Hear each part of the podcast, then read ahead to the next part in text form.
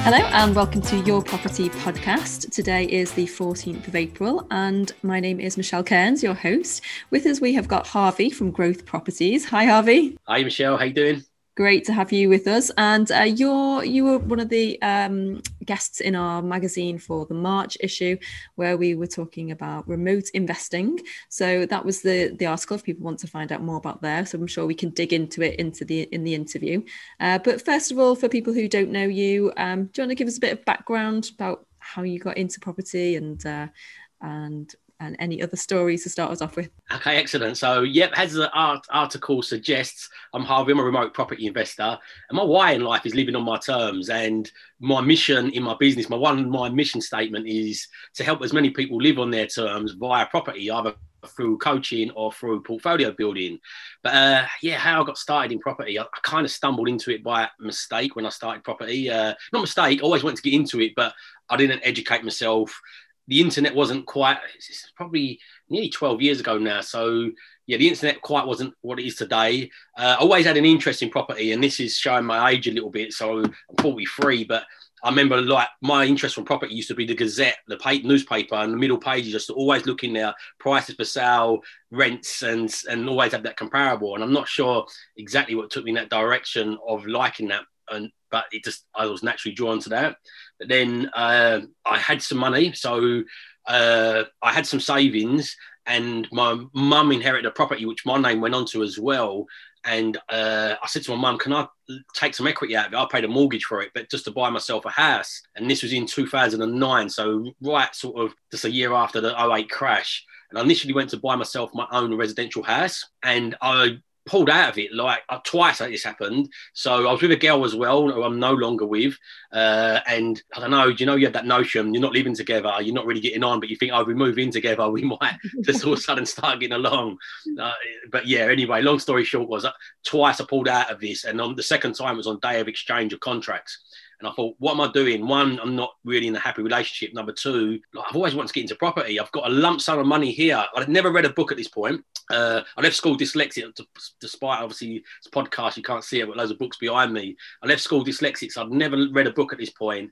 And I'd never gone on the internet. I didn't use the internet at this point as well. So it's just an instinct thing. I thought, you know what? Why am I putting this money into a house for myself? I'm going to tie myself up to this massive mortgage. Got mortgage on the finance that I've took on this, and a big mortgage on the house that I'm about to buy. And it's not even my dream home. It's a nice house, but it's not my dream home. And I just couldn't get it. All my friends around me was all buying the houses. And I was like, this doesn't make sense. Why don't I just follow my dream of trying to get into property? So it wasn't in this order, and it wasn't quite as calculated as this, but I split up with that girl and I thought, you know what, let's go and get myself property. The first thing I've done, I think I probably watched too many Homes Under the Hammer, and I went and bought a development site, which I was hoping to develop 2 3-bedroom houses on now. And my ambition was just way above my skill level and my courage. So once I'd got the property, I massively procrastinated. I went to an auction and I got dummy bidded, where they bounced off the walls. And I put my hand up and it felt literally, as my hand went up, the hammer went down simultaneously. And when it's yours, and I bought this land, I was like, oh. And once I had it, I was like, oh, I have to do something now. And I really procrastinated on it. But I ended up buying, I had a little bit of money left, bought my first buy to let, which was an hour away, because I grew up in a little village called Aveley from the age of 6, but I was born in London. But even then, with no education, I really realised that the Aveley wasn't an investing location, because it's a village. It had no employers, no major sort of train links and things.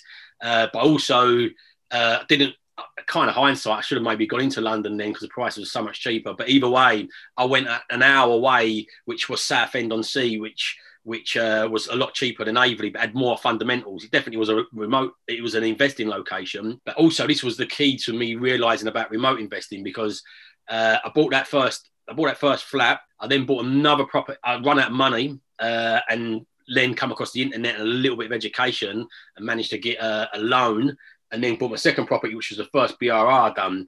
But I massively realised the one in Southend, this was what broke the mould for me about remote investing.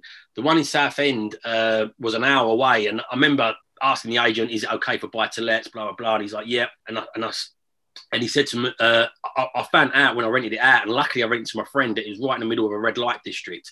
So, and a heroin crack addict area as well. So it wasn't like Amsterdam or something that was quite cool and trendy. It was, yeah, really run down location.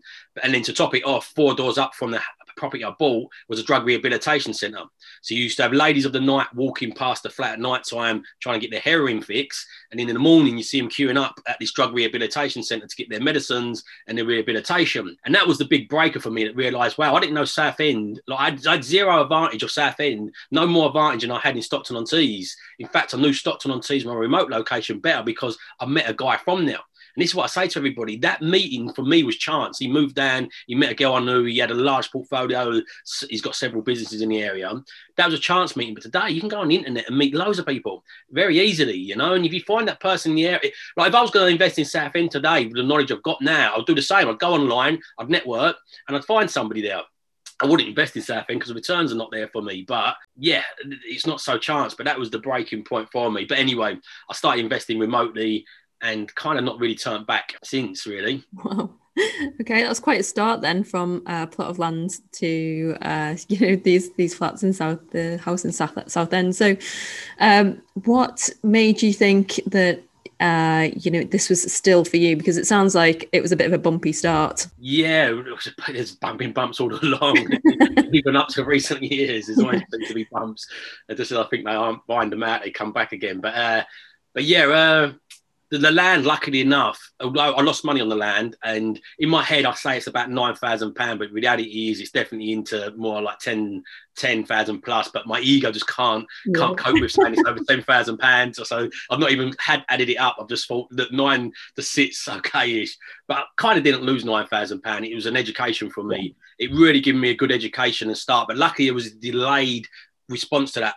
I got into another bump again, as I said. So when I bought my first house in by refurbishment mortgage deal, and this was within 30 minutes of where I grew up in Aveley. Again, didn't know the area very well, but I put over 40k in the deal back then, and that was after price then as well, and I only refinanced that 11k. Then I bumped into this guy, and I found these properties in the north, and I put 13k in, refinanced 15k out on the first deal. It's not as easy as that today, but the first 3 deals I refinanced out nearly all my money and had a fantastic return on it. I thought, wow, this is great. And he supported me with builders, lettings, and I was like, wow, this is brilliant. And then I hit a headwind again. I tried opening a coffee shop, called it iCoffee. We put iPads on a table. I had all the ideas for it, but I didn't have the passion to run the business. And I thought it'd be just as easy as open it, put someone in there, and it wasn't. The person I put in there to run it for me quit on day 1, and I found myself in there on day 2. Wow. Like with phone Googling how to make a cappuccino. The sole purpose of getting this coffee shop was to get more money to buy these properties in the north, because I was hooked. I wanted more deposits. It took me to completely opposite end of the scale. It actually stopped me from buying for about 2 years, because it got me in a massive financial and well-being and mental hole where I had to climb myself out of again. But I said, lucky enough, by the time I climbed myself out of that, I sold the land, and it was at a loss, but it had a delayed effect. If I sold it at a loss without doing anything in the middle, it might not have hooked me back in. And again, I got hooked in from the few deals up north, but then I really come across more education, and I went to multiple streams of property income, and it blew my mind. And this is the same time I had the coffee shop, but every trainer there said, only invest where you know or within an hour. So I'm very humble when it comes to learning. I'm a lifelong student. I will learn from people. As long as somebody tells me something that's logical, I'm happy to change my thinking in a flash. But where I went there, the power of the collective group, and I was like, wow, obviously I've done 5, 6 deals. These have done hundreds of deals. They know better than me. So I thought, I'm going to invest locally again. So the only thing that worked locally was HMOs. So I've got a JV partner, which was great. They funded it, done a HMO. But I soon realised, like, I don't mind HMOs. I've got more HMOs and would buy another HMO again. But it's not my favourite strategy because of the regulation, the doors. We had planning issues with it. Like the refurb was much more trickier. And then raising that level of capital from somebody was much more harder. And I soon realised, at this point, my second tenant moved into the flat. As the first tenant, I think I was quite lucky with it. It was my friend, and I think he secretly liked these ladies of the nights walking around. But the second tenant, we literally, because it's a 3-bedroom, we advertised it so cheap housing benefits will go in there. The price between housing benefits and three bedrooms was about £300 to £400 a month difference. So we aligned it for that, just knowing that, look, and when she moved in, we was like, look, it's not a great area. Do you know it? Like, and they was like, well, what do you think? I said, well, we just think this is just priced accordingly for the location. If you want more room, go with this. If you want a nicer location, maybe go somewhere else. And she moved in within a week. She was like, oh no, prostitutes are walking past my house. And that really dropped the penny for me again. I was like, wow, I don't know, within an hour, I can't invest in eight. My advantage of knowing the streets inside out was Aveley. And like within an hour, I don't know that. And I'm not, in fact, I know Stockton better because I've got that guy there. And that's what broke the thing for me again. So I got a HMO locally, had loads of planning issues with it, then realised, you know what? I can do it in Stockton on Tees, and I went back to going back after that little audition with the coffee shop and everything. But yeah, I don't know. I think them properties, in the single let properties, are the ones that really attract me still to this day. I know they're not get rich quick and they're not as big incomes, but I just, when you're doing correctly, we've got tenants like I've got one tenant in one of the properties that's been there for like 9 years. You know, it's this attractive point for me. Yeah, It's getting that balance, is it? And a lot of people who are looking, especially if they're into the education at the moment and realizing what can be done, the high profits from the HMOs are very attractive, especially if they're really motivated to get out of the day job. And like you said there, I think it's good to have a mix. If you really need to get out of work, or you need that cash flow, then HMOs are great, and that probably the quickest way to get to that route. But they're not for the faint-hearted. They come with a lot of extra work and hassle and management. And yeah, you can get a managing agent on board, but you really need to know what you're doing. It's not just like buy a 2 up, 2 down the road that's going to kind of, someone's living in there for long term and settling in. It's a very different beast, isn't it?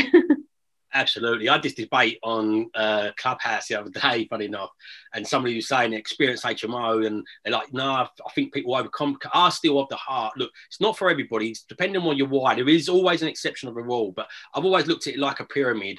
And I took loads of good learnings away from multiple streams of property income. Apart from the hour rule thing, everything else was absolutely spot on for me.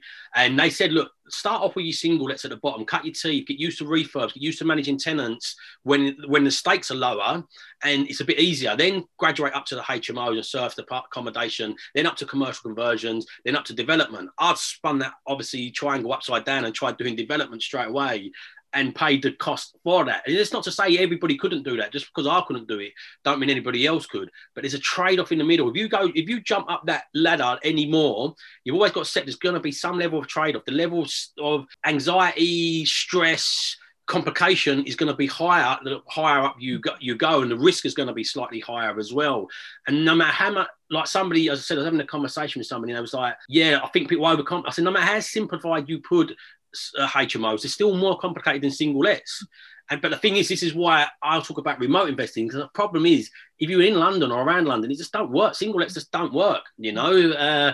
But like I say, like, you don't have to buy loads of them, but if you just get used to it and get over the fear, because buying any house at the start when you've never bought a house before, and this is what I was saying to the guys having the conversation with, maybe it's simplified to you because you've got hundreds of them, but somebody starting out, most people just can't get over that point. You need something simple. Anybody that exercises and knows about a keto diet or knows about this advanced diet, they say it's simple. Just do this, this, and this. But for someone starting out, they need something so small to get them over that starting point, often to get that momentum going to move forward. There is exceptional rules. Some people can jump above that, and it is fantastic. So some people got a brother who's already got HMOs or who's a builder, and in them circumstances, it's a lot easier as well. But always accept. I've got shiny penny syndrome. As soon as I heard I earned £1,000 from one property, I was like, wow, I jumped straight on it. And then I realised, God, there's a lot more complication to this. And I went and done training with Mark Homer and the HMO daddy at the time. So I got trained by credible people. And it still took me years to implement what I got trained, because knowing and implementing it, because there's so many moving parts to it, took me a long while, partly because of me as well, not just because it wasn't implementable, but because there were so many moving parts to it and I was spinning too many plates as well. It wasn't as easy as I've got the knowledge, click my finger and it fell into place. You know, there was a trade-off for that. Yeah, there's absolutely a cost to pay, whichever route you go. So whether that's, you get educated and try and fast track yourself, then, if you're playing at a higher level than perhaps your experience, then there's more, like you say, there's more risk and more cost and more potential stress going on, but obviously the single let route takes longer, so I think you've just got to work out what resources you've got available, what contacts, how much money, how much time, how much headspace is one I think people just don't forget. You know, they forget or they don't realise how much is involved. You know, things like having to think about all the legislation and compliance side as well. So yeah, like I say, it can be done. It's just at what cost either way. So sounds like it's been a bit of trial and error along the way and seeing where you can kind of what strategy fits you, as well as what is the most attractive strategy. I think that's really important, is just working out what you're looking to achieve long term, not just for those kind of the immediate shiny penny, the high cash flow, but overall in your lifestyle, I suppose. So what's the plan now, and where have you ended up settling down? You said about the single lets, but is that your kind of main focus now in just acquiring them kind of slowly and surely over the years, or is it just still anything with a great margin? I guess, being as prolific as you are in networking and, putting yourself out there in social media, you must get a lot of deals sent your way as well. Yeah, so absolutely. So I will work on mainly what works. I'm happy to do anything. I've done commercial, done HMOs. If they work and they stack, and I feel I've got the time and effort. Like I did have a commercial opportunity come my way, but I did kind of have second thoughts against it at the time, and I didn't pursue it because just recently, because I knew there's going to be a time cost of that of me, and it's not an area I'm massively experienced or skilled on. And last time I've done it with last two times was with two people as partners. I JV'd with them with the hope that, look, I've got the location and the network in the location, you've got a bit more building area. It's an area I'm not that interested or very skilled at. Plannings and all these sort of intricately parts. I'm like, okay, you can come this side of it, and I've got the area that side, and we can make a good JV. But the what happened with it, they both perfect candidates if they had the time to give to it, which they didn't. So a lot of it ended up landing back onto me, which I didn't want that side of it. So going into it again now, I'm like, I didn't like that when I had a JV partner and it got too much weighted on me. So going onto it on my own, am I interested? I keep on toying with it a little bit more because I've got a bigger, better team now, better systems in my team to support that and to support some of the areas I'm not so keen on.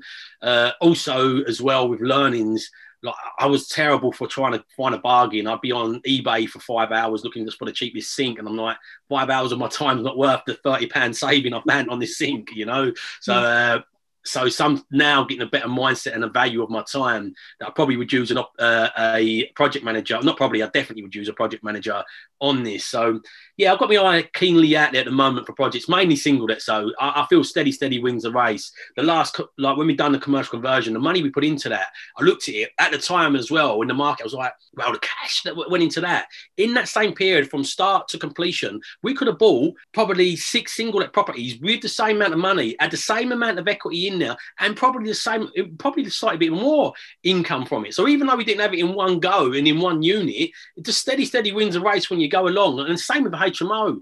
We've done a HMO, and I'm like, wow, like the same money I put into that over the period of time it takes to develop it. Because most HMOs, and again, this is a conversation I've got into that person, they're like, not all of them have to be en suites. I said, but then ones you can't really refinance, are just bricks and mortar. To do the momentum investing, you really have to go down the route of planning en suites, turn it into a commercial unit, and then getting that forced appreciation up that way. But I said, most of the time in my head, by the time you need at least 60k refurb after time, then you're purchasing costs. So by the time you spend that amount of money, that amount of cost for me to steady along, I could buy single let properties, putting in about 25k into each one each time, and at the end of it have a very similar income, maybe slightly lower, but that said, the stress levels and everything from that is not there. So I would take them on, but I am much more cautious. But mainly single lets. I am looking at a few HMOs at the moment. We've got some housing providers in our area as well that take them on, like the 10-year. Right. I've just put one to them, HMO. So I am looking for something like that again, because it bypasses all the hassle from the HMO. Literally, they do the repairs, the licensing, everything. So yeah, I'm looking for another one of those saying that, but finding a suitable property what they would take in the area, which is big enough to convert, is a bit more of a challenge at the moment. Yeah, fair enough. And so looking at the opportunities to actually use a big lump sum and split it into different properties, obviously talking about cheaper areas where you can put the 25k in for the deposit, and how are you kind of building that portfolio with systems if you're doing that remotely then? So yeah, one of my little sort of catchphrases, everything you can do in person can be done virtually today or outsourced, but a form of that would be outsourced. So the powers of like, and I was on this, I've been preaching this, banging this drum for sort of the last 6 years. I just took a mission about 6-7 years ago. After the coffee shop, I had a bit of a burn. So I said mentally and financially put me in a massive hole. And I said to myself, do you know what? One of my goals is one, to figure this out so I can systemize it and run it all through my phone. That was first goal. And the second goal that linked to that was I want to have monthly breaks to have a reset and recharge with my brain. So at that time I started meditation as well. And thought, you know what? I need to really work on my hair. I kept burning myself out. And I was like, look, like my ego says I can drive with it, but the reality I can't. So I can't keep doing the same thing, expecting different results. But I don't want to sit on my hands and do nothing. Like my wife was very nervous at the time after seeing me go through this burnout, going, is it really worth it? And I'm like, I would rather burn out chasing my dreams than sit on my hands doing nothing. But that said, I've got to do something different along the way. So one of the big things was meditation, and the other big thing was monthly breaks. And up until COVID, I literally had a monthly break every month, whether that was in a spa hotel, literally around the corner with me and the wife, just to have a chill out, detox from the phone, put the phone down, or whether that was in the Caribbean. We went on a 2-month honeymoon to the Caribbean and traveled to Venice and loads of different places. But the ability to run everything from my phone is enabled me to be able to do that. And so yeah. Everything you can do, it is trade-offs. But what I say to people is, trade-off of this is, okay, if I want to buy a single property, my favourite style property, I need probably around 100k where I live. I'd wrap all that money, even if I found a house that I could push the free depreciation up. The rent caps, the multiplier rent caps, stops you from refinancing the money out. So I'm tying that money in. So then if you look at it, a gross return about 4%. When you look at it net, you're looking at a couple of percent. I'd be better off putting it in a multi-asset tracker fund and not having the hassle from tenants. The capital growth has not been the same in the South at the moment. And again, it's because of the price per earnings ratio. The foreign investment has massively slowed down in and around London because, one, the capital growth's not there. Two, the yields are lower. Three, the taxation's gone up massively with the surcharge of stamp duty, the Section 24. So there is the odd overseas buyers still buying in and around London for the trophy, but that's just trophy ones. People, overseas buyers are chasing yields now, and investments are in the north because the government done the Paris or the North deal, which incentivized them to come to the north. So you can bet, I don't know exactly what that deal was, but you can bet they're not saying, right, come to the north, we want you to invest to restructure the north, but we're going to hammer you on tax like we're hammering you in London. They're going to say, look, there's some incentives and breaks. And you can see it's happened. It's happened in Manchester, Liverpool. It's gone across to Leeds. The government's just gone to Leeds, and the government's just gone to Darlington as well. And you can see the employment. Amazon's just popped up in loads of these places. Even in the northeast last year, when we was in a crazy property market where everything was going up, the northeast actually outperformed London. But I always get it. I get it in all the groups all the time. Everybody says to me, "What about the capital growth in the south?" I'm saying, "What about it?" I can't see unless banks start lending way above. Like lending above the 5% times multiplier, or they lend above, like they do different structure of lending, or foreign investment gets encouraged to come back in, which I don't think the government wants to encourage that because they want homeowners. I can't see where the South's going to keep on growing at that exponential rate it did in the past. I see all the best growth, not at that exponential rate, all in the north at the moment anyway. So yeah, interesting time. Who knows? I've not got a crystal ball. I wish I did have, but even with or without. But going back to your original thing, sorry, I went on a tangent now. Yeah, everything can be done virtually today, you know, like there's so many systems you can set up in place to do it. And there is trade-offs. It is nice to walk in the property, but the big trade-off for me is 100K tied up in a single property or 15K for deposit and just do a viewing virtually and then drive up for a few hours and check it out once I've had my offer accepted. So yeah, there's slight trade-offs, but the trade-offs are worth it for me. Maybe not for everybody, but definitely not for everybody, shall I say, but yeah, they're worth it. Yeah, because it sounds like, you know, with a mix of your portfolio, you've got, there's a lot of moving parts, there's a lot of different types of properties, different types of tenants, different areas. So, you know, are there any kind of key systems that you've got that you manage like through your phone where that really kind of help it? Is it, you know, like HMO software or tenant software to manage them? Is there like one tool or a few different ones? What what are your top tips for people listening? Yeah, so the top tip is task management software. So for anybody, any business, whether you're working locally or remotely, every business needs task management software. Get out of your emails, get out of WhatsApp, get out of Messenger where it's busy and distracting. So my phone is on all the notifications are switched off. Yeah. I've done that about 5 years ago, and it's the best thing I've ever done. I do miss the odd thing, but the trade-off of the missing the odd thing is way worth the benefits it gives me back for my focus. If all our communications is through an app called software called Basecamp. It's not a property one, just a task management software. So everything gets logged in certain areas and it comes out with reminders. You just don't miss tasks, and you keep all your communications in a place where you don't get distracted. And that's been really my virtual office, because I've got team members in the north, in the south, in the Philippines and in Colombia, and we accumulate it. You do miss it, like that in-office environment, we do miss that a bit, but not to the point where the trade-offs, again, you have to just weigh up the trade-offs of what I can do and buy. But I do buy in one area, and I don't scattergun across the north. I'm in Teesside and just buy in one area because I built up my team and like a network. One of the most difficult things in any business is a team and a network. And so if I went to Stockton on Tees, Liverpool, Manchester, it'd be so difficult to keep on building up their networks in multiple areas. So I'll stick to one. But yeah, task management software is the best one. We actually have got a lettings company now as well. So we use a lettings software, but if I was a landlord, I'd use this. It's called 1090. It's a really, really good. We tried out Arfa, Landlord Vision, loads of these different ones. I found a lot of them didn't match us, especially because we was managing other people's properties. We jumped to this one and it was like, wow, like there's a lot more to this. Even if you're not a letting agent, I found it, really, really good CRM system for property. Wow. So what is a good deal for you now, or a great deal? What makes the cut if you're looking at, let's say, single let in Teesside? So single lets for me, it's always been pretty much the same. I like to get a roughly 8% gross yield, and I say a reason I talk about gross yields on single lets in Teesside is because I've got a methodology. I call it the KISS refurbishment methodology, and I've got it from that Navy SEAL acronym, keep it simple, stupid. If you're going to do a remote refurb, don't take on massive ones.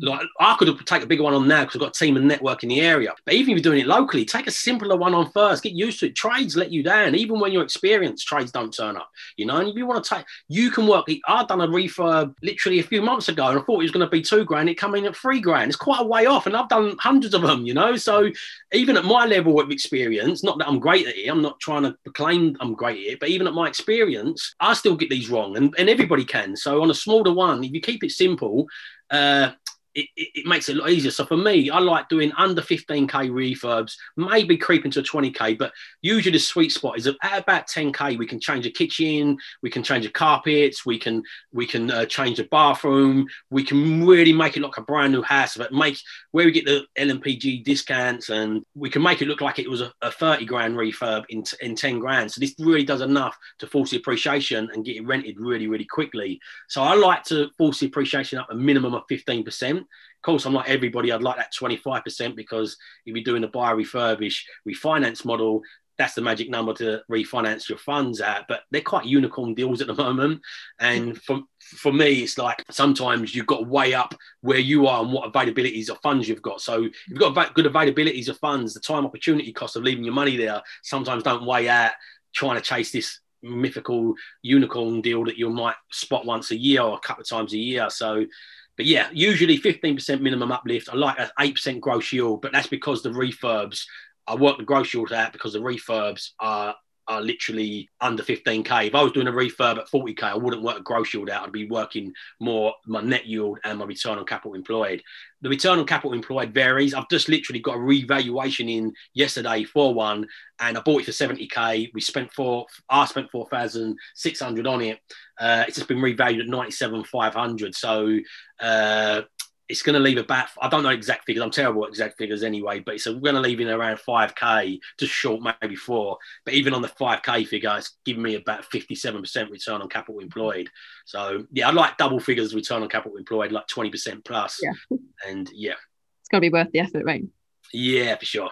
Yeah. Okay. So what's what you're going to be looking at going forward then, future, other than you single out, you're talking about the coaching there, and you know, where can people find out more about what you're up to? Yeah, so I've been working more over the last 2 years. I've been working more like, I buy properties for other investors, but I've been working more. I've been investing in my company systems, team, and procedures, because I think people underestimate that as an asset, and in my personal brand. Like, so if you can build out YouTube channels, Instagram pages, this is an asset that will continually work for you going forward, and probably more powerful than a single let. So I've been investing in that more than houses for myself. I've been buying houses, so I've still got my finger on the pulse. So I buy them for my investors, but I've been investing in my team, my company, and my training. But also, when I put it just like apples for apples and I compare them, what do I prefer doing more? Do I prefer, like, when we really scaled up for us, it wasn't massive for some people, but we bought close to 50 houses remotely in a 2-year period. So it was quite a crazy time and quite hectic. When I look back, do I want to get to that scale again? No, I'm happily chicken along. Maybe 10 a year is the maximum I'd like to be at. And that's what we could probably take on capacity-wise. I don't want to deal with multiple refurbs, multiple builders. If I've done something bigger, that source that. But I actually really enjoy it, sharing knowledge and watching people get guided. So more of my energy is going towards the training, not because of the profit side of it, purely because the enjoyable side of it. It's fantastic. I can earn a profit at something I enjoy so much. Mm-hmm. But I'm always going to buy houses. I love houses as an asset class, so that's never going to stop. I've got no desire to get back to buying. Like I said, 1 year, I think we bought close to 30 properties in 1 year. And I've got no desire to get back to that, but just steady along. Maybe a development if I find the right one, and a few HMOs again, but as steady as you go. But how they can find me is just Harvey Growth Properties is my handle everywhere. So I'm on Instagram quite a lot at the moment as a result of Clubhouse, because I've been on there quite a bit and it's feeding through. But I've got a really engaged Facebook group as well, so Remote Property Investing Community.